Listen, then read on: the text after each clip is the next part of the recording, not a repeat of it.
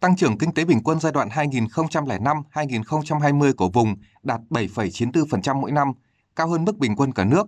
Quy mô kinh tế tăng nhanh, đến năm hai nghìn không trăm hai mươi gấp bảy phẩy bảy mươi lăm lần so với năm hai nghìn không trăm lẻ năm, chiếm hai mươi chín phẩy tư phần trăm giê đê pê cả nước. Thu ngân sách nhà nước tăng đáng kể, gấp chín phẩy năm lần so với năm hai nghìn không trăm lẻ năm, chiếm ba mươi hai phẩy bảy phần trăm tổng thu ngân sách nhà nước.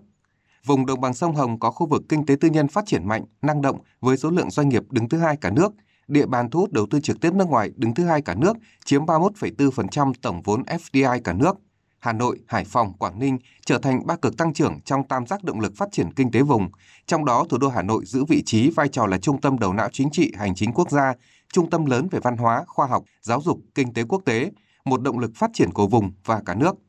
Bộ trưởng Bộ Kế hoạch và Đầu tư Nguyễn Chí Dũng khẳng định, tư tưởng chỉ đạo và nội dung nghị quyết ba mươi en quy tê vê ca và chương trình hành động của chính phủ đã đưa ra nhiều quan điểm định hướng mới, ý tưởng mới, tầm nhìn mới, có tính đột phá trong phát triển của vùng đồng bằng sông Hồng.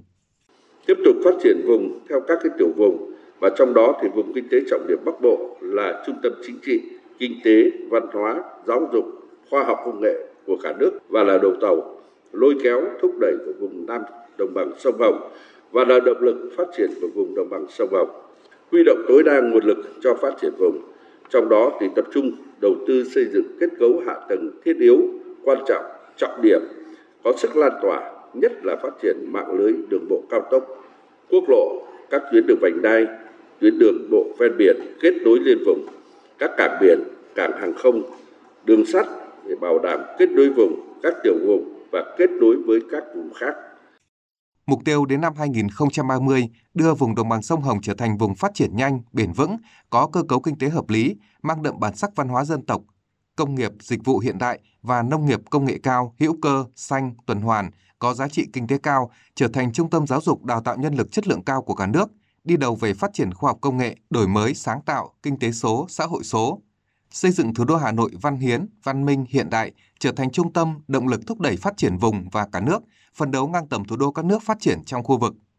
Theo ông Trần Sĩ Thanh, Chủ tịch Ủy ban Nhân dân thành phố Hà Nội, tầm nhìn đến năm hai nghìn không trăm bốn mươi lăm, thủ đô Hà Nội sẽ trở thành thành phố kết nối toàn cầu, ngang tầm thủ đô các nước phát triển trong khu vực và trên thế giới.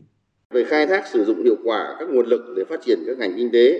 tận dụng các thành tựu của cuộc cách mạng công nghiệp lần thứ tư, tập trung phát triển hạ tầng dịch vụ thông minh, những ngành có giá trị gia tăng cao như tài chính, ngân hàng, bảo hiểm, logistics, phát triển công nghiệp văn hóa, du lịch thành ngành kinh tế mũi nhọn, hình thành một số trung tâm mua sắm, trao đổi hàng hóa, dịch vụ hàng đầu của cả nước và khu vực, áp dụng công nghệ số, trí tuệ nhân tạo trong giao dịch và thanh toán. Thì cũng trong tại hội nghị hôm nay, thành phố Hà Nội dự kiến trao chủ trương đầu tư và giấy chứng nhận đầu tư cho năm dự án thuộc lĩnh vực thương mại dịch vụ, vui chơi giải trí với tổng mức đầu tư khoảng gần mười nghìn tỷ đồng.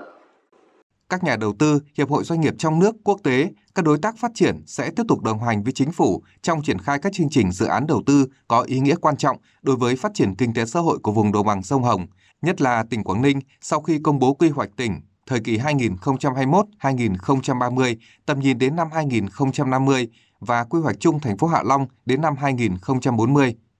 Ông Phạm Văn Thể, Chủ tịch Hiệp hội Doanh nghiệp tỉnh Quảng Ninh cho biết.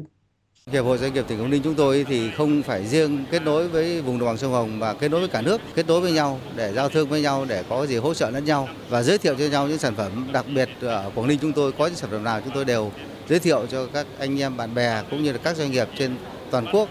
về nghiên cứu để có những cái dự án nào mà có thể nó phù hợp với các bạn thì các bạn về thì chúng tôi sẵn sàng giúp đỡ các bạn để cùng với tỉnh Quảng Ninh sẽ sẵn sàng chào đón và tiếp đón các bạn đến với Quảng Ninh của chúng tôi. Ông Surasak Phanrahong, Phó Chủ tịch thứ nhất phát triển kinh doanh của công ty Bigrim Thái Lan cho biết. Chúng tôi rất quan tâm đầu tư một số dự án điện vào tỉnh Quảng Ninh, nhất là hệ thống truyền tải điện cho khu vực. Cho nên, chúng tôi rất quan tâm là tới đây, theo định hướng của chính phủ Việt Nam, cho phép khu vực tư nhân hoặc các nhà đầu tư nước ngoài được đầu tư vào hệ thống truyền tải điện thì sẽ đầu tư. Ví dụ như khu vực điện gió ở phía Bắc của tỉnh Quảng Ninh thì làm thế nào để truyền tải điện được đến các khu công nghiệp như Hải Phòng thì phải có hệ thống truyền tải điện nhanh và phù hợp với khả năng phát triển của khu vực. Trong thời gian tới, hoạt động xúc tiến đầu tư sẽ tiếp tục được tổ chức. Điều này có ý nghĩa đặc biệt quan trọng trong việc huy động nguồn lực cho phát triển cơ sở hạ tầng, thúc đẩy đầu tư sản xuất kinh doanh của toàn vùng. Đây là căn cứ để các bộ, ngành, địa phương xây dựng chương trình, kế hoạch hành động và tổ chức triển khai thực hiện quyết liệt, đồng bộ, hiệu quả, phấn đấu đạt được cao nhất các mục tiêu của Nghị quyết ba mươi đã đề ra.